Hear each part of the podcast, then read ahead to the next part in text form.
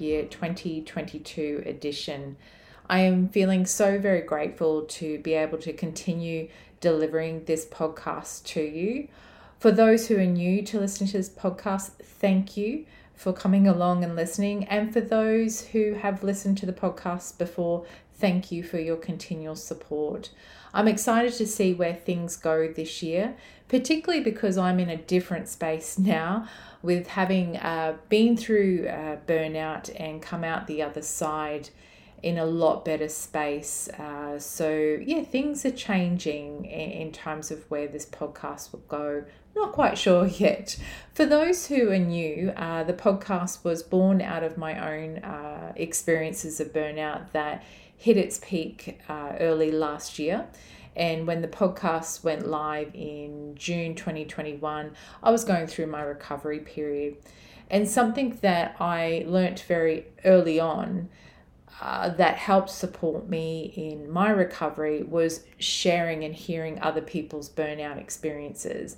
It helped me not feel so alone or or at all shameful for my experience. Uh, it just helped normalize things, and I learned things off off uh, others when they shared their experiences and what helped them cope or not cope. So yeah, I learned the value of the importance of hearing other people's stories, but also sharing my own. So the podcast is basically that it's uh, hearing other people's uh, burnout to recover experiences, and and me last year sharing my own in a couple of episodes. This year, things may change. I'm not sure yet. Uh, we are continuing, and I'll always include the sharing of other people's experiences of burnout to recovery. Uh, so that will always have a place on this podcast. Love to hear your um, thoughts about what you think should be on the podcast. So feel free to leave comments, uh, to email me uh, your ideas. But enjoy this episode and thank you very much for listening.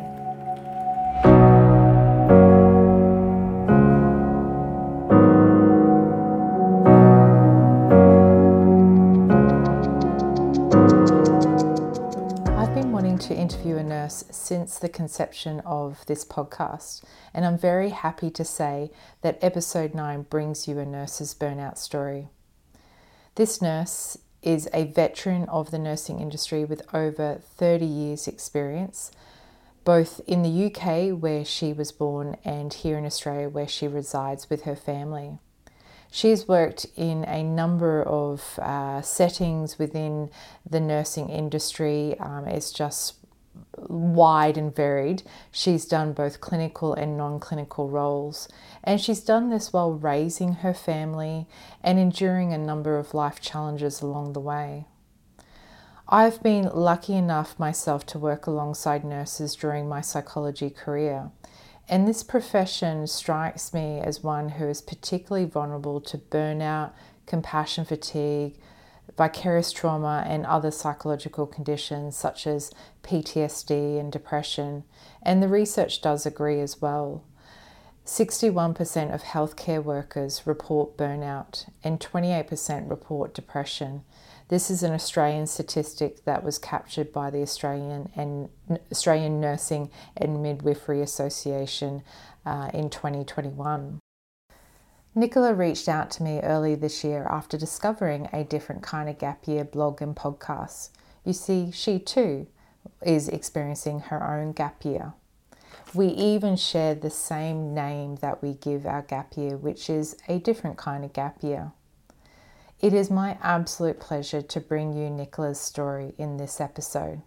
She, like all of my other guests, are sharing their stories because they hope that it will help someone out there that is going through burnout, has a loved one who is going through it, or may go through it in the future. Hi, Nicola, and welcome to Burnout, a different kind of gap year podcast. Good morning. Lovely to be here. And uh, yeah, thanks for inviting me to be your guest and uh, have this conversation, Shannon. I'm really looking forward to it. You're welcome, and me too. I've been very excited to, to have this session with you. So, thank you so much for that willingness and, and also bravery to you know, come on the show and, and share with us your, your burnout experience. So, yeah, thank you. You're really welcome. I think it's a timing and it, it felt like a good time. Mm, awesome. So let's let's start off gently with setting the scene for the listeners by sharing what your work and home life looked like before your burnout. Yeah, this was um yeah, this was a really good question to start with. I think it really made me reflect a lot and and thinking and preparing for this podcast was um yeah, a really good process mm-hmm. because I don't think I'd written to it before now. And it's been a couple of years since my burnout journey, I guess, began. But at the time, I'd been clinical nurse. I'd worked in the UK and trained in the UK over 33 years ago, 34 years ago now, which makes me feel feels like a dinosaur. But uh, mm-hmm. yeah, so we'd moved to Australia in 2004. And when I came to mm-hmm. Australia, I originally worked clinically in a neuro um, unit in uh, and head injury unit in mm. uh, I'm in Western Australia, and at, at that time that was pretty much one of the sort of first clinical roles I had. So, working in a different health service. And then for the remainder of the time that we were here, I then sort of found myself moving into non clinical ro- roles. So, at the time mm-hmm. of my burnout, I'd been working as a clinical governance projects and service development um, manager. I had a small team. Um, it was within the community youth mental health service, and it was with an organisation that I was really connected to their purpose. It was early intervention, um, suicide prevention, um, mental health service, and we we were basically sort of working anywhere from in schools to, yeah, rural and remote, setting up new programs and services. And there was a couple of headspace centres um, within the mm. organisation, so it was really diverse and yeah, working with the, some of the most incredible um, clinicians, although my role was non clinical at that time. And the organization had gone through quite a lot of change. There was a lot of competing priorities and uncertainty because COVID um, was obviously mm. happening mm. at that time. And the pandemic had, had pretty much hit during that sort of April, May June, um, July. So we were kind of working from home. There'd been a big shift. I was separated from my family because they're all in the UK. So I think I'd started to develop, even probably before that time, a bit of unhappiness in my role. I'd been in non clinical roles for such a long time. And I think my future really at that time I'd started to feel a little bit unsettled. Was this really my true self and my, you know, my purpose? Mm-hmm. Even though I was enjoying all the challenges. And and I think I'd been very lucky in my career that lots of different opportunities had come up, but I don't think I'd always sort of stopped to think about whether that would have been the next place I would have chosen to go. I never thought I'd stay away from my clinical roles this long. I'd always wanted to be a nurse. I, I loved people and that instant, I guess, sense of purpose with working with people face to face every day is completely different to that broader organizational purpose of you know doing quality and clinical governance mm. audits um, getting accreditation which was one of our big projects but i did love the new service development mm. starting new programs and working with clinicians so it was a mixed feeling at that time but lots of uncertainty lots of mm. stress from a lot of people around us we were all unsure what was going to happen and also a year prior to that our eldest daughter had had a stroke at only 19 so oh. that literally changed things overnight. Mm. And so it had been a year of um, supporting her. She was doing her nursing studies. I had a younger, she had a younger sister who was in year 11, so big time at school. And her um, mm. younger brother had just started high school. And we'd also had a number of sort of bereavements in the family and illnesses and being separated from family overseas. So work, life, stress, yeah. um, things at that time had also probably started to catch up with me. Was wearing a lot of different hats. And we've always, as a family, been active and supportive in the community as well. So mm. I think my my network of life was quite huge. I love people and it, mm. you just tend to go bigger and bigger and bigger. So we were supporting sort of our daughter through that rehab, recovery, getting back to study and life. And also what began at that time was the need for a real purpose. So I was working, but we got involved with the Stroke Foundation and the Young mm. Stroke Project because our experience of the lack of support and services and us having to do it alone was actually a real negative part of um, what happened for Beth and her recovery. And, mm. you know, because I was a nurse, neuro was my specialty, you know, it was almost as if we knew what we were supposed to be doing. So we got involved with the Stroke Foundation, and that was a real positive part of this time because mm. I think it allowed me to recognize what my stresses had been. Even though you're a parent, I didn't see mm. myself as a carer. That year leading up to my burnout, I was obviously feeling that impact of mm. caring, supporting my family. Life was uncertain, and Beth was mm. making a great recovery. But yeah, it was definitely a difficult time. But through the Stroke Foundation, we were sort of sharing our lived experience as a family. It was something Beth drove. She wanted to do that mm-hmm. and said, mm-hmm. Mum, let's do this together. We, I think it'll help and we mm-hmm. can make a difference to other people. So, because we were passionate about that, I guess I was doing quite a lot. I was mm-hmm. driven, you know, to probably contribute way more um, than I should have been at that time but it was yeah what i thought was the right thing to do mm. to turn a negative into a positive so mm. yeah that that was happening and then as usual i love to learn and grow and i thought well with the pandemic if anything became uncertain in my role where i currently was i should do some cpd and some online learning so mm. i also threw myself into some education and learning mm. at that time so i think if I look back at those four components, you know, th- there's a great deal of each of those areas that were probably contributing to a high stress, mm. lots of uncertainty, and fear and anxiety starts to sort of step in. And mm. I think probably the more I look at that, where was I think we were talking about it before we came on on to have this interview. Yeah. You know, where was the the fun? Where was my hobbies? Where was my you know, well-being, where was my mm. self-care? And I'd gone into driving mode towards, I guess, a bit of survival mode. What are all mm. the things mm. I need to do right now? Because everything's so uncertain.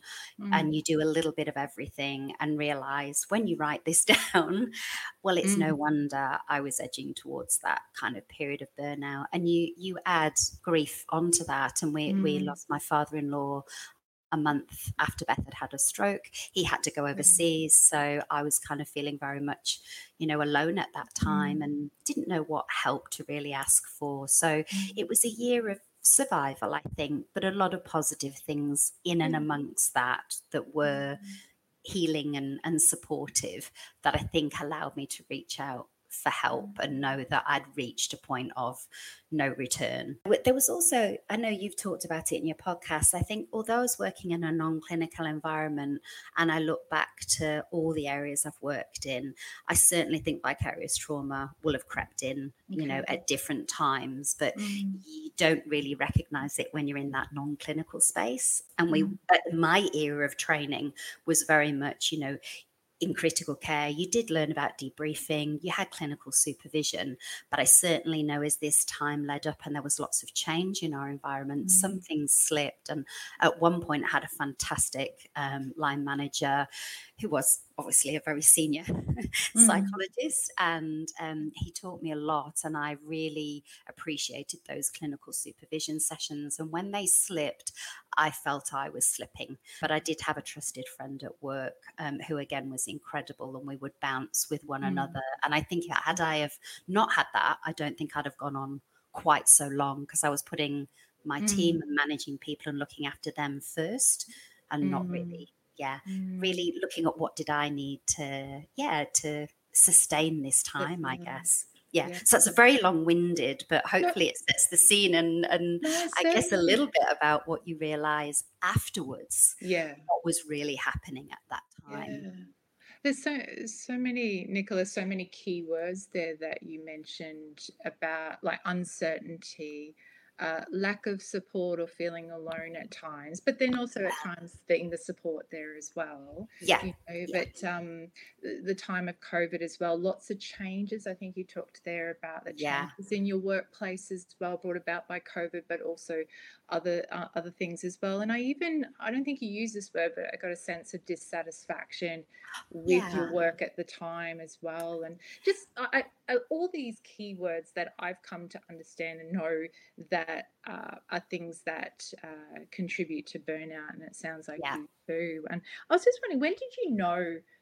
that you were experiencing burnout that or did you know like when was that yeah that's interesting um, i think i i don't know if i thought or realized it was burnout i think mm-hmm. as i say that language was never really used during my era that I can think of. It was about stress, or if you're struggling mm. with your mental health, or you know um, i think those were the things that were more commonly used. And for me i've experienced i think previous burnout. And, and i think this is key now. I now understand. So i can look back at that time but i thought it was grief and loss. So the first one was probably that i can think of to say that was definitely it was in 2010 so when my father passed away suddenly and again uncertainty everything out mm. of whack uh, that fear panic you know just uh, mm. losing someone so dear to you and mm. i think what happened then was i was in a very senior role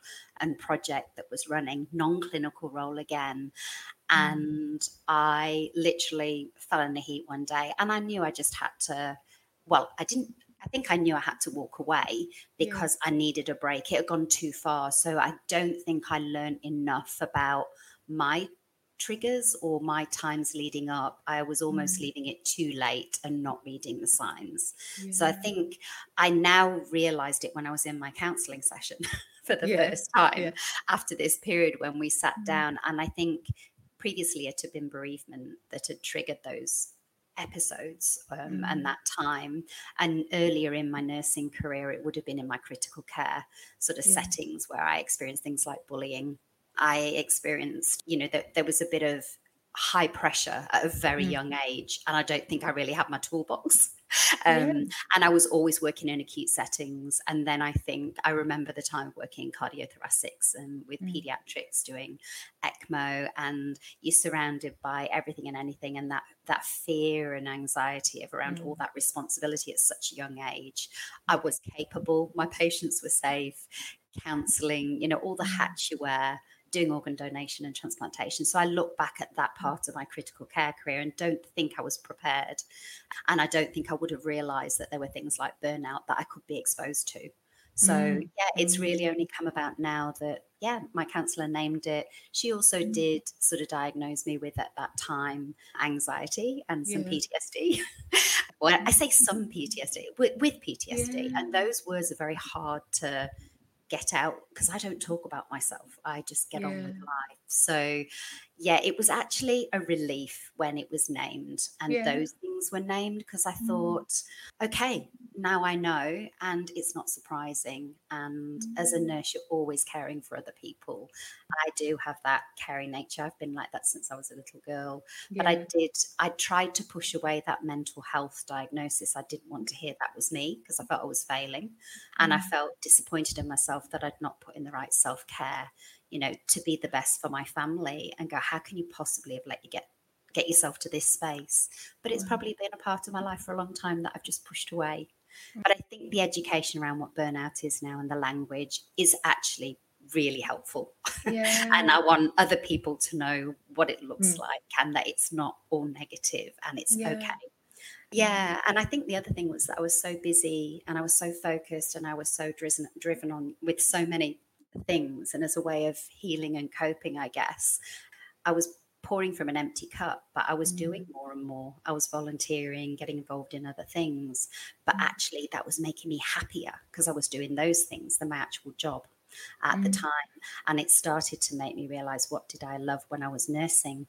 And it wasn't this mm. non clinical space. It made me realize it was actually there was something I was missing. And that's why I'd been probably unhappy and not necessarily, I think I was probably self sabotaging at the time mm. that I actually probably did want to leave, but you know, it wasn't the right time, or I was thinking of other people and not really thinking of myself. And it wasn't the organization, it probably was more about me, you know, mm. taking the time for myself, you know, and thinking mm. about what did I need to do right now. So I talked to my husband fell in a heat one day, had a cry, and said, This is what I think I need to do. I mm. need to step back from work and I need to step back into my life. So yeah, yeah it, it, which I look back now and it's like I've done it once before, and it was the mm.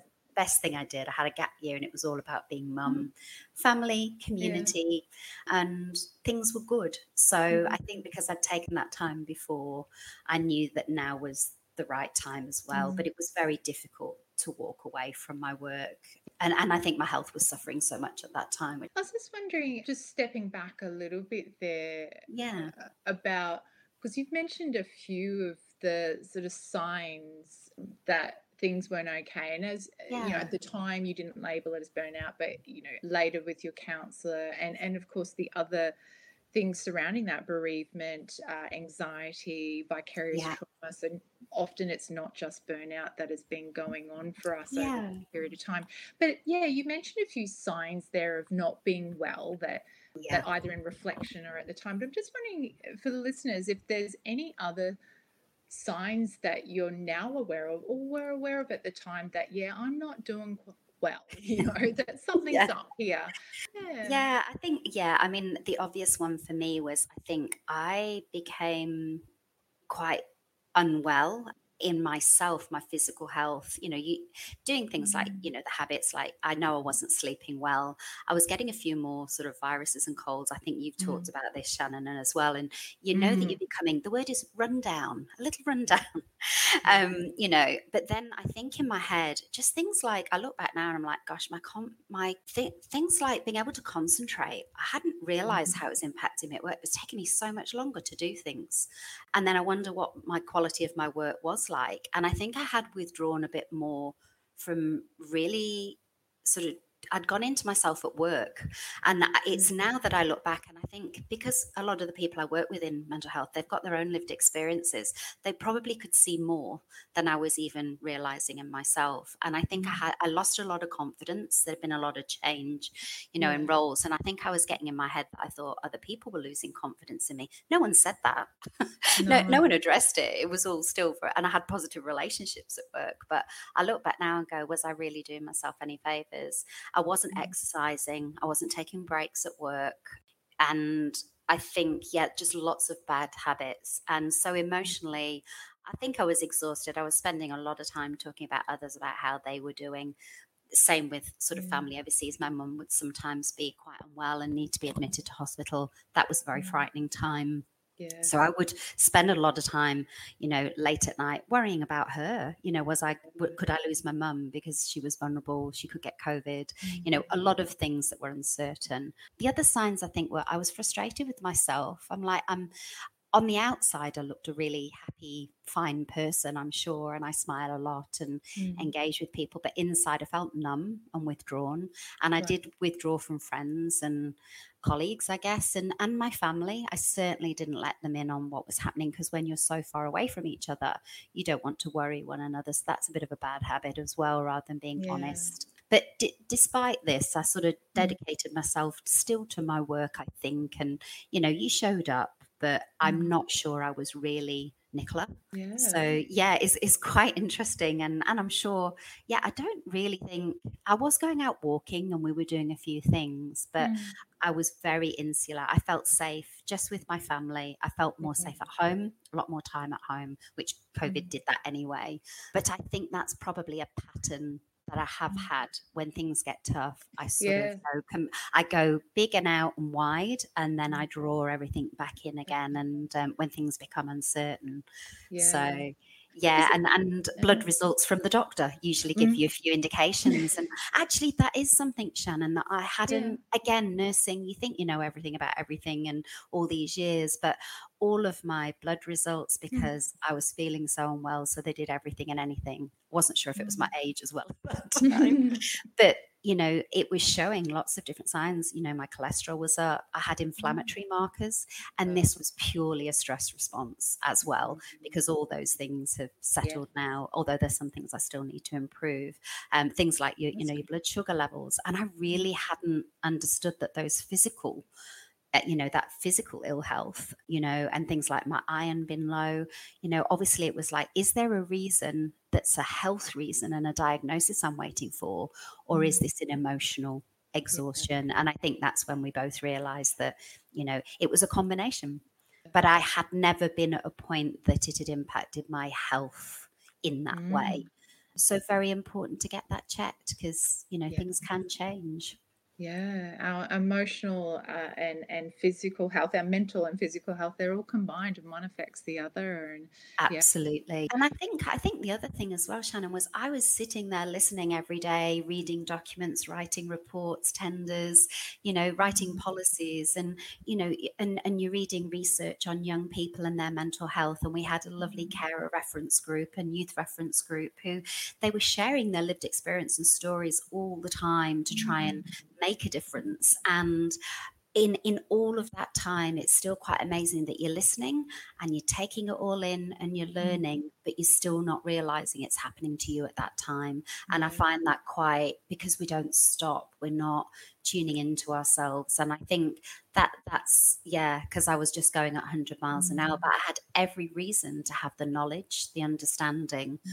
to be able to you know stop this slippery slope but you you just still don't think it's happening to you you think you've got this and that you're in control and no everything's going to be okay and you think you're mm. invincible mm. so it's the mm. biggest learning i think out of all of it i have yeah. had yeah. It doesn't matter if it's staring you in the face. You mm-hmm. just keep going and going until you fall in a heap.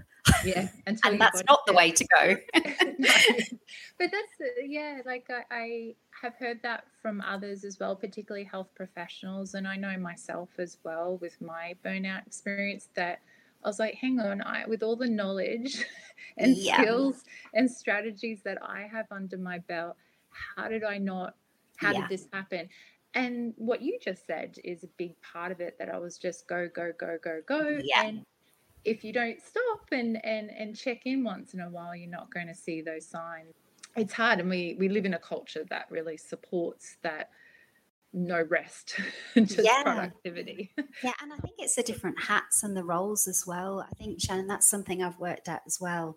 You know that I, there was a time where you know I, I love being mum and at home three children and raising them but always adding work into that and you know combinations of different things. You, you shrink and shrink and shrink that time even more. There is always time but whether you make that time or always choose something else and i think that's something i've realized it's always choosing something else you know over yourself. So yeah it, it's it's mm. quite interesting. And my husband was probably telling me, you know. But again, if you listen, and he was recognizing things in me, but you know, yeah. if you, but you still don't think it's at that point, yeah. So Nicola, like, yeah, the I know you said that no one you didn't talk about it to start with, but yeah. you were just mentioning there your husband was noticing oh. changes in you. So yeah. I just wonder if you could talk to that experience of of um, you know the, the family around you, even your your friends or work, whoever's relevant there, about their awareness of, of what was going on for you and when you did start to share just what that was like for you. Well i'm very lucky to have had you know one well i have a wonderful husband and he's always been supportive and you know we were going through a lot together. But i think um you know particularly after what happened with our daughter and he was going through his own grief and loss when he lost his father you know at that time as well. So i think we probably um, you go into this kind of efficiency mode, I think, as parents as well, that who was going to do what. And, you know, we didn't have family here that we could just sort of go, or oh, maybe, you know, the family would like to go and stay with their grandparents. And you have that time to sort of offload. I think um, I probably went into this insular mode. So mm-hmm. you stop really talking and sharing. And I didn't really tell him probably soon enough how I was feeling or how yeah, I just wanted to stop. And I mm-hmm. probably knew that, but then I didn't act on it. And I don't think I knew what to tell people. So I didn't open up it, you know, at work, only to a trusted friend. I probably, I look back now and did I need to leave work? That's one of the big questions. Did I need to mm-hmm. walk away? But I did not feel psychologically safe at work. I didn't necessarily trust that we had systems or experienced people that would know how to help. I think that yeah. there'd been a shift in the culture. Now, whether that was what I perceived, but unfortunately, mm. I, I, probably knew too much about what others had gone through. So yeah. I didn't really f- feel that because uh, I don't know what I was asking for. You go off sick yeah. and you're unwell, and I knew it was that. And then everything else became so personal. I didn't realize, I didn't think it was a place for work and I didn't think it was conversations I needed to have with work.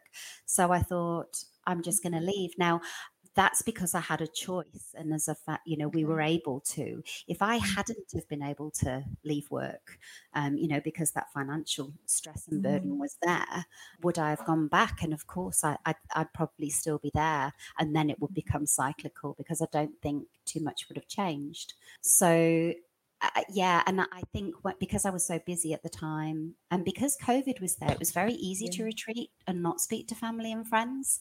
You know, you'd catch up, and the conversation was all about the pandemic and how mm. they were all doing. And in the UK, everything was so uncontrollable. You know, at that time, it was very different to what we were experiencing here in Western Australia. Our lives looked totally different. So I was being very much you know listening to what was happening for the you know family yeah. and friends overseas and then here because everyone retreated into their own homes at the mm-hmm. period that I probably needed people or should have, mm-hmm. you know, just sort uh, found that sanctuary, I guess, with friends. Yeah. There was just too much shame. I didn't want to really tell people how bad it was, I don't think. And I had previously had a supportive line manager at work who I would have mm-hmm. done if they were still there at that time. I probably would have gone to them. But there was so much happening for, you know, all the new management that I was like, I actually don't think I want to burden you. And I don't think that you can fix this for me. Mm. I now think it's so about me and the personal side of this it, more than it was the work side. So I think I knew I would just walk away. And there mm. were op- options for me there, but they weren't the options I wanted. So it was probably a timing a timing thing as well, which is why I didn't reach out at work. And I didn't want to be vulnerable. And maybe it is my mm. generation. You know, you mm. don't want to be a burden and, you know, you don't really want to offload something that I think I can probably work through myself mm. to know what's right for me and my family. So it was in a way easier to have my lovely GP who was so supportive sign mm. me off sick, say take a break, get some counseling and support and work through this to know what you need and not what you mm. think you should be doing. So I was able mm. to rest, recover, and reset because I kept my space small um, and I embraced that gap year. Yeah, I genuinely think I, and, and, when I came across your work, and I mm. literally said the week before, I think I told you this when we were chatting yeah. on the phone for the first time. I said, I'd literally said to someone the other day when I could turn it into a positive, I, it wasn't that I'm a failure and I've had to leave my mm. job and, you know, I'm broken. It's not, it wasn't that. It was actually, do you know what?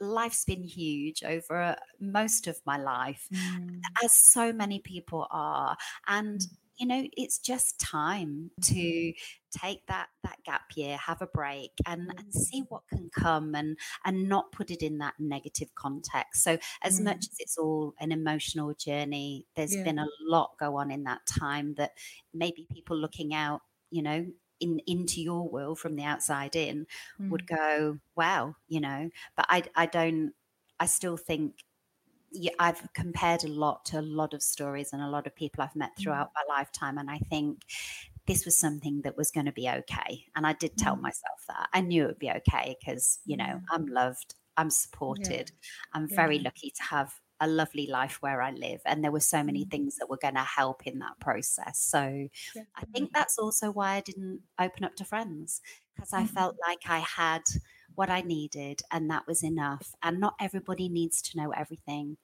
And that noise, you'll, you'll know, Sharon, how you felt. Mm. I just wanted quiet. I wanted peace. Mm-hmm. I, I spend my life talking, you know, at work and, you know, with your kids.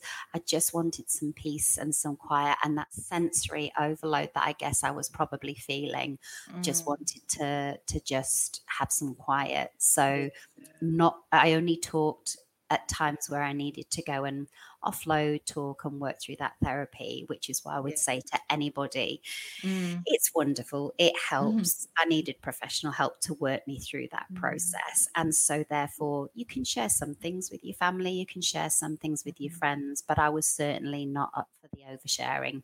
It sounds like you found your balance you know with with who you shared with and who you didn't. And i think there's a lot of wisdom there too you know for those who are listening about you know when they're making those choices. I loved how you said there that you don't have to speak out to everyone. It's not everyone is going to be a safe person to share with. Like you made that decision with work you know that yeah.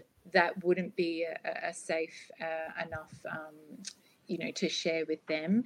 And how much you share like there's so much there Yeah. shared about who you seek support from and just those personal things that stop us as well like that shame that we feel or even those learned experiences that Yeah. might come with our generation i mean my generation it did start to become more okay to go see a counselor con- compared to my parents age but there was still Yeah. a bit of taboo around suffering from mental health conditions It certainly Yeah. I didn't speak about. I didn't couldn't even say the name either, and until you know till after recovery. um, Yeah. so yeah, it's it's it, yeah. Do you think as well, Shannon? It's the it, I think it's labeling a diagnosis, and it's it's actually not about those things either. And I think maybe that was where I really struggled mm. because it's almost like you think it's going to define you, and it really mm. doesn't, because it's just helping you understand, you know, wh- where you're actually at, Yeah. what what it means, but what you can do. So it's a positive, but I'd always put it in that negative context for myself yet I've been working in an area where we were saying it's it's okay to not be okay. Finding mm-hmm. help is important, you know, breaking the stigma around this. So I think that shifted now because would I have thought a year or two or even 10 years ago I'd talk about myself and this so personally on a podcast? No.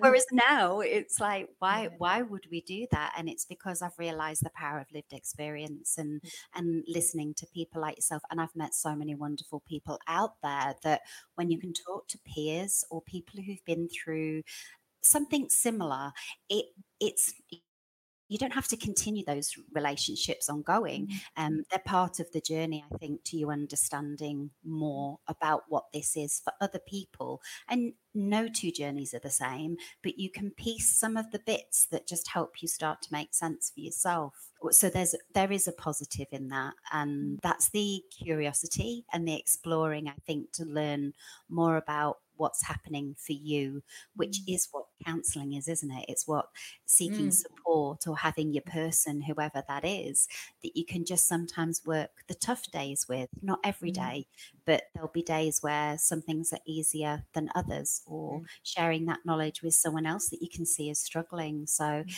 It is a blessing to have worked where I've worked and I learned so much from the people everyone that I work with you know from top down bottom up however you want to look and across the middle clinicians are incredible and and it was a privilege to be in that environment because Mm. that's why it's brought me to where I am you know this time on to be able to have words for this time Yeah, yeah. To have words, yeah, no, definitely.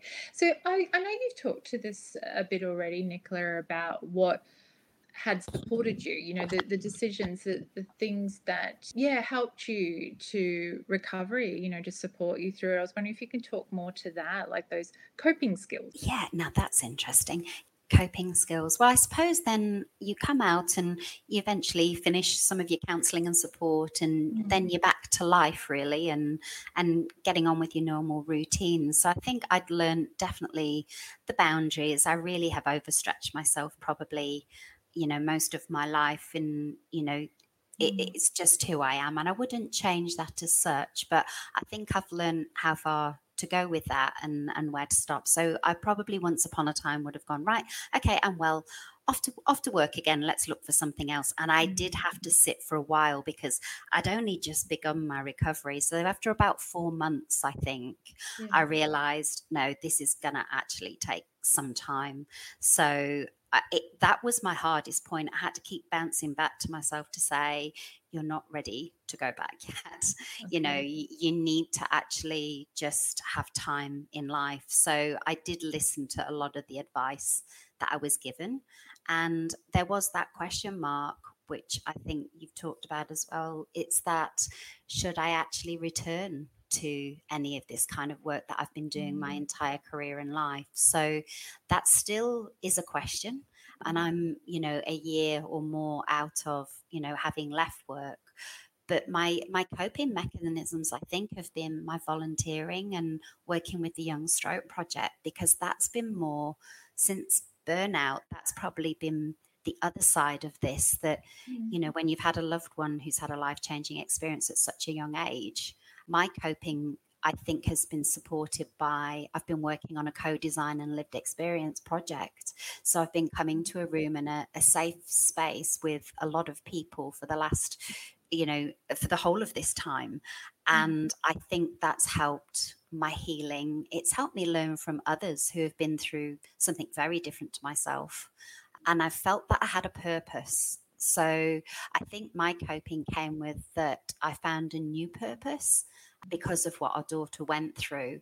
And I'm on a journey of just seeing where that takes me. I've always mm-hmm. had to have in my eyes what's been the next thing i'm quite i guess i'm ambitious and i'm curious mm. i love to learn i love to explore new things and new opportunities and i like to challenge myself which yeah. is why i've worked in clinical corporate mm. non-clinical mm. community mm. hospital but i think i've got to a point in my career now and, and life where i've gone i really do need to sit with this and that was some good advice mm. that i came across a wonderful person who had shared their lived experience and and his advice was just give yourself time, but plenty of time. You know, just keep listening to yourself, and you know, it, it's not going to be easy. You know, it's not going to be a quick fix, but it's mm-hmm. the more time you give yourself it's a positive you know and that's something we talked about you know give yourself the time that you need and at that time the way that i coped was i actually got on board with the burnout no more course so i met athol han mm. who has shared his lived experience of burnout and he's on a mission to reduce that in healthcare. And I met people like Elena Murray, the happy Mullery, sorry, Elena, the mm-hmm. happiness. And I listened to a lot of podcasts and I went for walks, went to the beach, had my quiet time, and explored a lot of other people's experiences and where things had taken them and what mm-hmm. they'd done and what helped them listen to people like yourself and have come across people mm-hmm. like yourself shannon and we we come from all areas of work it's not mm-hmm. just health and probably something else that has helped me cope is knowing that this is a huge issue at this moment in time and mm-hmm. so i'm one very you know small experience from what's going on all around the world mm. for people for lots of different reasons that are, are going to be probably we we find out a lot more traumatic for lots of different reasons because the pandemic's brought something very mm. different to our health field and to the workplaces so i think it kind of normalizes things that you don't mm. think you've got something weird and. Wonderful mm. or a diagnosis or an experience that no one else will understand now. Burnout language has become commonplace yeah. for people to actually probably help make it make sense. Mm. So I feel like I've got clarity and I feel at mm. peace with that a little bit more. To mm. mean that I can just process this. And so, what I did was I actually once Athol and I got to talk and I shared some of my experiences, he said, Would you like to come on the course? And, you know, mm-hmm. this mm. is what I'm doing. And I said, I think I would love to do that. I, mm. and it's a lot of behavior design, but mm-hmm. all of the modules I had the time I could do that. If work could have offered me something like that in my recovery, yeah.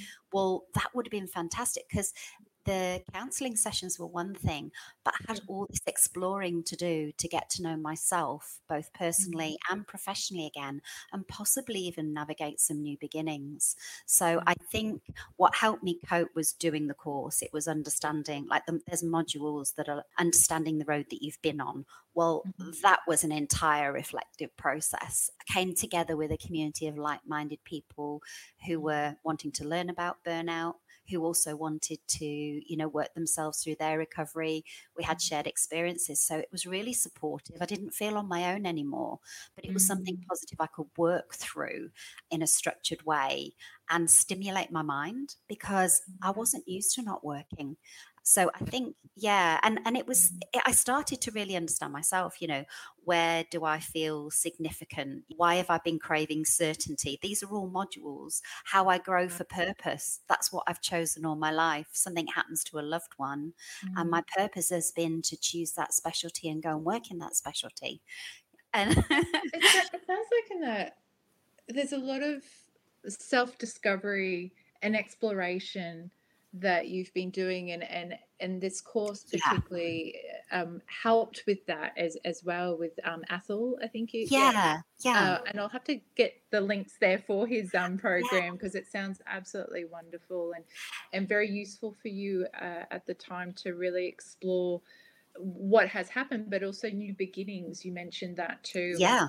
Where to from here? Because like me, you also questioning you know in in terms of that workspace and what that's going to look like and yeah yeah. going forward yeah. Yeah and i think i've always loved that kind of again it's like there's a module that's choice and free will and and that's very much around sort of you know what what fulfills you what makes you feel mm-hmm. content ha- having that significance in life that makes you feel and and that's nursing to me that that's being a compassionate mm. healthcare professional so what does this now look like for me what drives me personally what drives me professionally but also that time i spent a lot of time looking at my professional side. And really focused on that workspace, even though I was being hopefully, you know, a wonderful mum and I've had yeah. work life balance. I've worked from home, I've done project work. So I've always been able to be mum and juggle those things. But I hadn't actually realized just how much my family have driven me and mm. where that overlaps into my workspace until Beth's stroke, really. And then I went, oh my gosh, I always neuro was my thing, you know, working in rehabilitation and brain injury mm. rehab, that was so my passion. So I've almost found myself again oh, wow. and reminded myself what were the things that took me to nursing in the first place and i'm almost back to that point with the co-design and the lived experience work but i can put mm.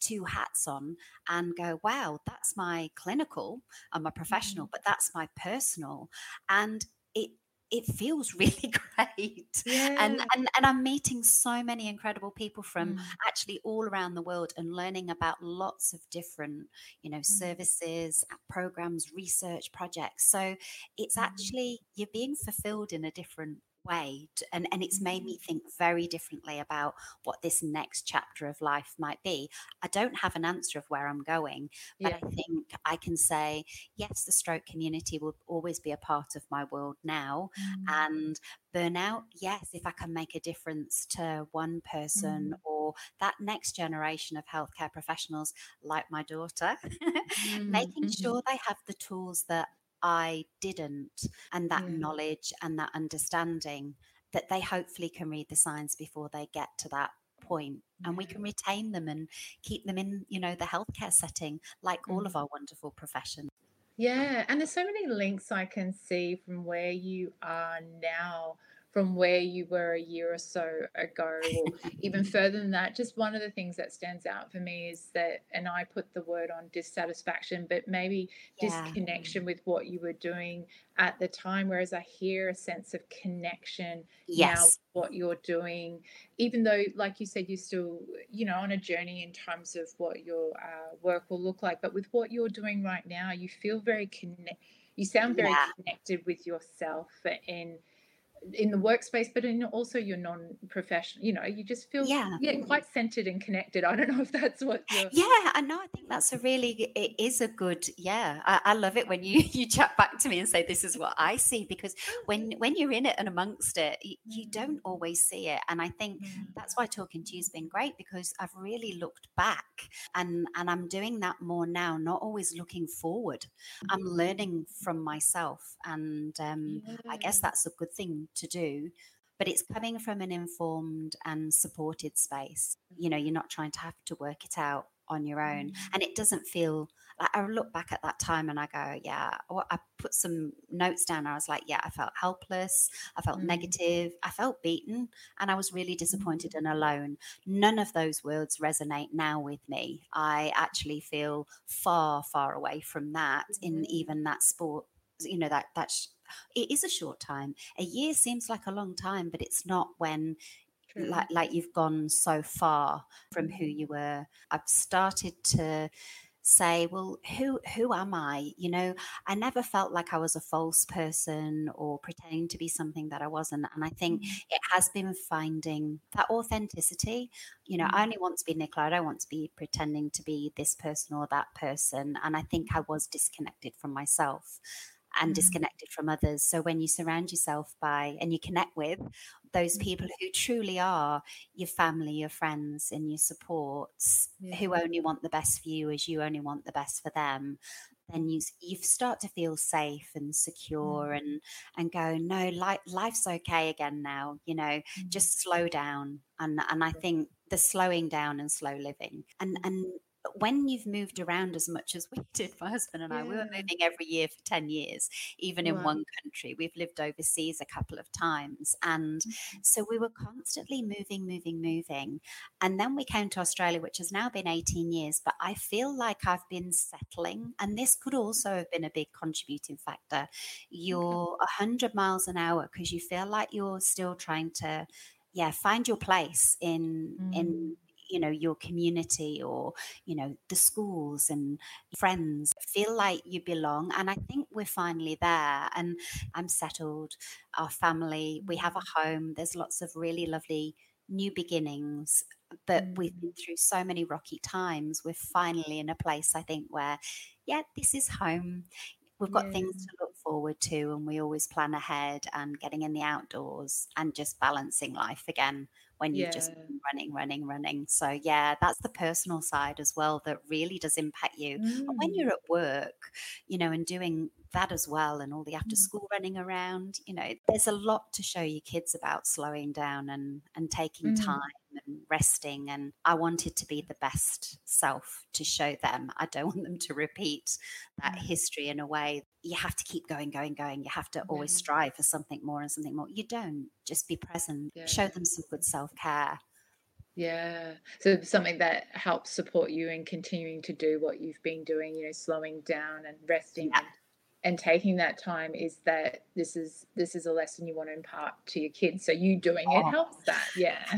Yeah and sharing it with them but not oversharing but educating them. You know our daughter's now going to start her first you know registered nurse position and she's mm. going to a critical care environment and she'll be doing pediatric you know, sort of um, specialties. And mm-hmm. that's a very emotional ride as a young person. And I did the same. So um, I'll sit here and if she wants to ask, and I've mm-hmm. shared some things and want to impart that knowledge, and hopefully she'll do the burnout course and have the tools, yeah. you know, in, in her toolbox to understand the importance of well being. And whatever that looks, it looks very different for different people. You know, not everybody wants to sit down and meditate. I do. I've learned that's one of the tools yeah. that does help me slow down. They'll find what works for them, but yeah, I, yeah I'd, I'd love them to understand the language around burnout mm. and the different experiences that people have mm. and and then hopefully they can have a long and happy fulfilled yeah. life but you know life's not perfect they'll have their own bumps in the road but if we can share anything with the next gen i think it's so important I think there's something like out of your story that you you know shared so eloquently today is that being able to share it, you know, um, sharing your experience or having others share to you that helped you as well. You want to be part of that, normalizing and validating that this is something that can happen, but there are ways in which you can get through this you know and finding your own way you know because yes it is different for everybody and, and what that will look like for them. But yeah i really hear that imparting. Yeah um, yeah, yeah definitely yeah, and I think clarity, clarity is a huge part of it. When you're feeling quite lost, the mm. clarity mm. and the words, and I, that's definitely what Athol gave me. When you can't put the words to something, what do we always mm. do? We use the words of another. You know, I think that's so true, and and that's what this was. So yeah, it all made sense. I just needed mm. things to make sense because at the time nothing felt like it made sense. Yeah, you've got so many questions for yourself. And yeah. suddenly, when someone else can put some words around that you relate to, and we'll all find different people. I think that's the thing. It's no one person. I'm telling my story, but there'll be so many other people, you know, yeah. out there. To be honest, most of them are clinicians that I've met, yeah. which is why, you know, and, and they're wonderful people. So why wouldn't we want to go and talk to them? you know, exactly. Yeah. Whether it's a GP counselor, work colleague, you know, like, yeah, yeah it's just, I think you said it earlier too. You didn't have words, and it was really that was part of what made it hard to to talk about it was that yeah. you didn't have words for it. You were in the space of being so lost and disconnected, and so yeah, it's it's so hard to to make that first step. If I could support someone else on mm. their journey, I'd rather be in a room doing that now than anything else. You know, to walk alongside other people, I think is probably one of the biggest gifts in life. And um, Mm. I'd get a lot of pleasure from from that more than anything now. Yeah. Yeah.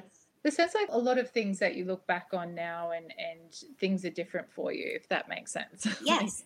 Yeah, Yeah, they yeah, gen- genuinely are. Yeah, each generate each 10 year sort of window, Yeah. I think, you know, I look back at, you know, you go through your childhood and then it's sort of your 20s, 30s, 40s, and then that 50s. My mum once said, you know, it, by the time you're 50, you, you probably stop worrying what people think so much. And oh my goodness, she, she really is right. And I wonder why I wasted my time so much in the past. But, um, you know, it, it's just those things through life that, yeah, you sometimes take Yeah. You and you have to leave them behind eventually. And we are who we are. And as long as you can take the best person, you know, into Mm. that that time, then yeah, that's what I tell my kids anyway. Just Yeah. be kind, you know, look out for others, but remember to look after yourself in the meantime. I think Yes. the biggest lessons Mhm. that I've learned and I need to remind myself that I'm still no way near perfect. There's so much I Oh. need to work on still, but There's getting no there. such thing. Yeah, there's No.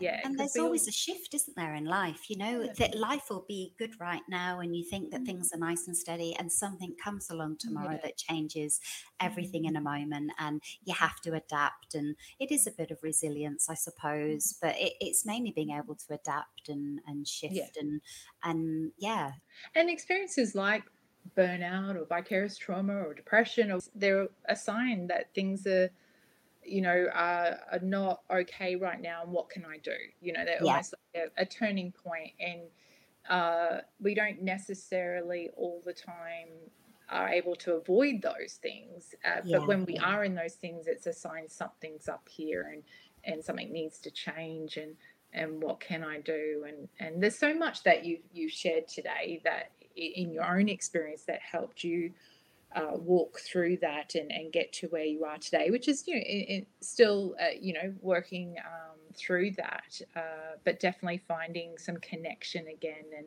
and some peace in and Yes. settledness as you mentioned in, um, in the here and now. I was just wondering if there's it because there's so much that you have shared already. So I feel like you've answered this question, but just anything else that you'd impart to either a person who might be going through this or is supporting someone who might be going through something like this that y- you would share with them uh, yeah. to help them? Yeah, I think um, oh, w- one of the most important things I think, yeah, we have touched on it, is to create space. I think and time for Mm. talking. Um, we get very busy and we think we're talking to, and we think we're making time to sit with our loved ones. But yeah, that time for talking, listening, and supporting your loved ones, I think, is yeah helpful. Mm. And and you have to be quite conscious of, especially when you've got a busy family life. You know, everything's going along, you know. So I think, you know, I don't know what that looks like for different people. It might be a walk on the beach, date night, you know, it might be just sitting on the couch or, you know, sitting in the garden. It could be mm-hmm. anything. But I think making that time to just check in with each other. You know, my my, my husband was great, you know.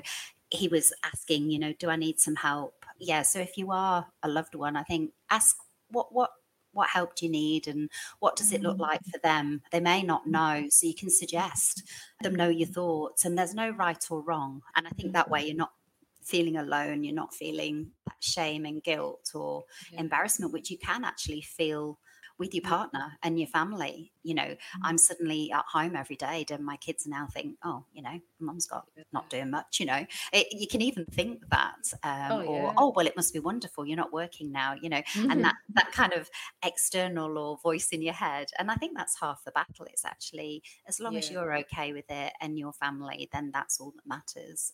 And i think the other thing was you know ask what their fears worries and concerns are you know what would help alleviate that because it is a worrying and a fearful time in some ways you know and just saying it out loud is yeah Mm. it's really helpful and and that might be with your partner that might be with your counselor but i think it, it works in both ways and and uh, if they're not seeking help encourage them to seek professional help. You know if you know other people who've maybe been on a similar journey which is why i think now i do speak about it because i hope as with mental health. And I've known lots of young teenagers and their parents that I know, you know, they've been struggling and they knew I worked in youth mental health. So they knew mm. to, that they could ask someone, what should we do and where should we go? So I think if you've got a trusted person, be at work, it could be in a clinical supervision session if you're in the workplace, it could be a mentor, it could be a mm. friend, it could be a GP or it could be a service. But whatever it is, just, you know, making that starting point to seeking support if you're really mm. worried.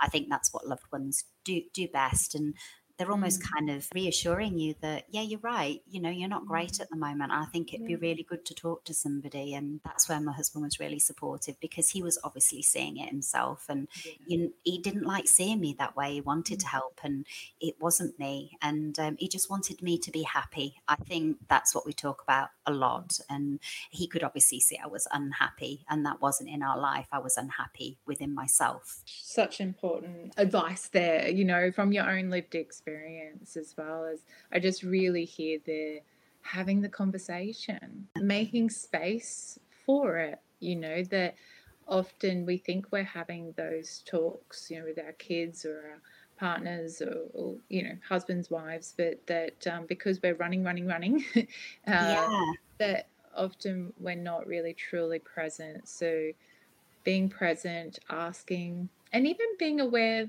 like you said, that often the person who is suffering, who's not okay, like yourself and me, that we're often in our own heads experiencing yeah. a, lot of a lot of guilt, so and a lot of fear and anxiety, and so even asking about that and encouraging to get support. I mean, you're one of the things I always say is to my husband, even still now, is like your role isn't to fix it. You're not going to be able to fix it. Absolutely you're here to support and encourage, you know, and, and he does, and he does a fantastic job at it as well. I'm very lucky to have him, and but encouraging and just being yeah. There.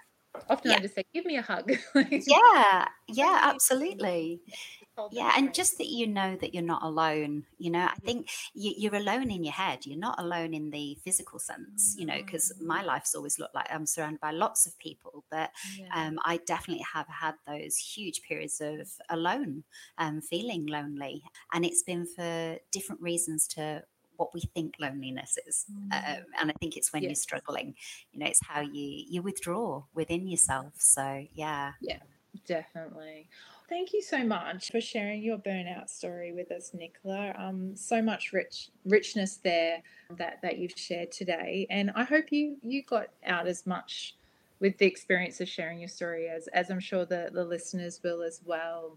Oh, absolutely. It was wonderful. And I think it's been able to turn that kind of period of time that, you, you know, when you're in it, it seems so negative, um, mm. you know, and, and it, it's not a quick fix overnight. So it is about just getting the right help, the right support, having the right understanding, getting to learn what burnout is and you know just try and embrace the steps day to day you know and take a day at a time. It does get easier over time i think and um, yeah you definitely don't have to do it alone and it, has been a journey and i think i've really embraced the gap year and i'll continue to do that. Mm-hmm. and those gap years i was thinking about it today. Mm-hmm. it's um they can sometimes be the best times of your life. None of this has to be, you know, necessarily a really awful experience. And I think that's how you mm. become present. You find you're happy again. And mm. I, yeah, I, I read something the other day. I've written it down for you, Shannon, and it was yeah. um, I don't even know where I saw it, but there's this little saying, and it was I stopped telling myself I was lost. I'm not. I'm on a road with no destination, and I'm driving with hope that I will find a place that I like. I will stay there. I am not lost. I'm on my way. And I was like, oh my goodness, mm-hmm. there you go. Mm. I do, and I feel like I'm on my way. So if I can leave oh. anything with your listeners, I think uh, there was a period of time I was saying I was really lost, and that was another phrase, but I'm definitely definitely on my way now. Thank you for letting me talk about it today and us sharing. And I'm so grateful that I met you, Shannon. And oh. yeah, I look forward to seeing you continue your work and supporting what you're doing and and introducing a community of people to one another.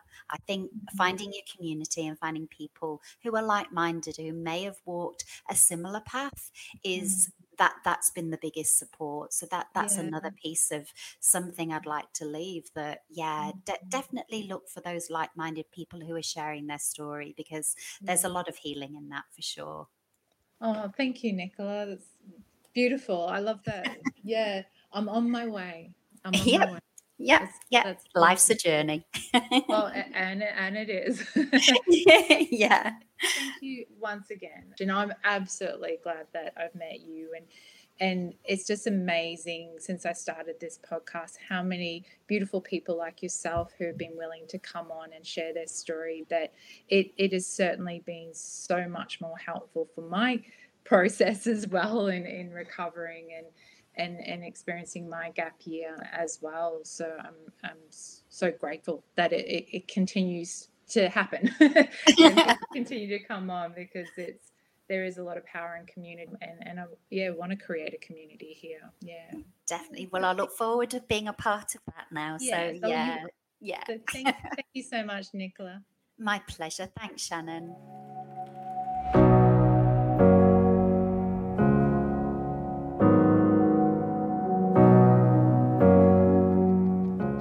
you go, I'd just like to say a big thank you for listening to this episode of Burnout A Different Kind of Gap Year. If you'd like to get in touch to provide some feedback, please do. There's lots of different ways that you can uh, through either the where you're listening or tuning into on the podcast. Sometimes there's facilities there, or you can email me at a different kind of gap year at outlook.com. I'm also on the social media pages, both Instagram and Facebook uh, which is under the handle Burnout A Different Kind of Gap Year. If you did like this and or feel like someone else would benefit from listening to this, please share it. Don't keep it to yourself. The more we can talk about burnout, the more we can normalize and validate this experience for all people out there and um, support them in, in getting the help that they need.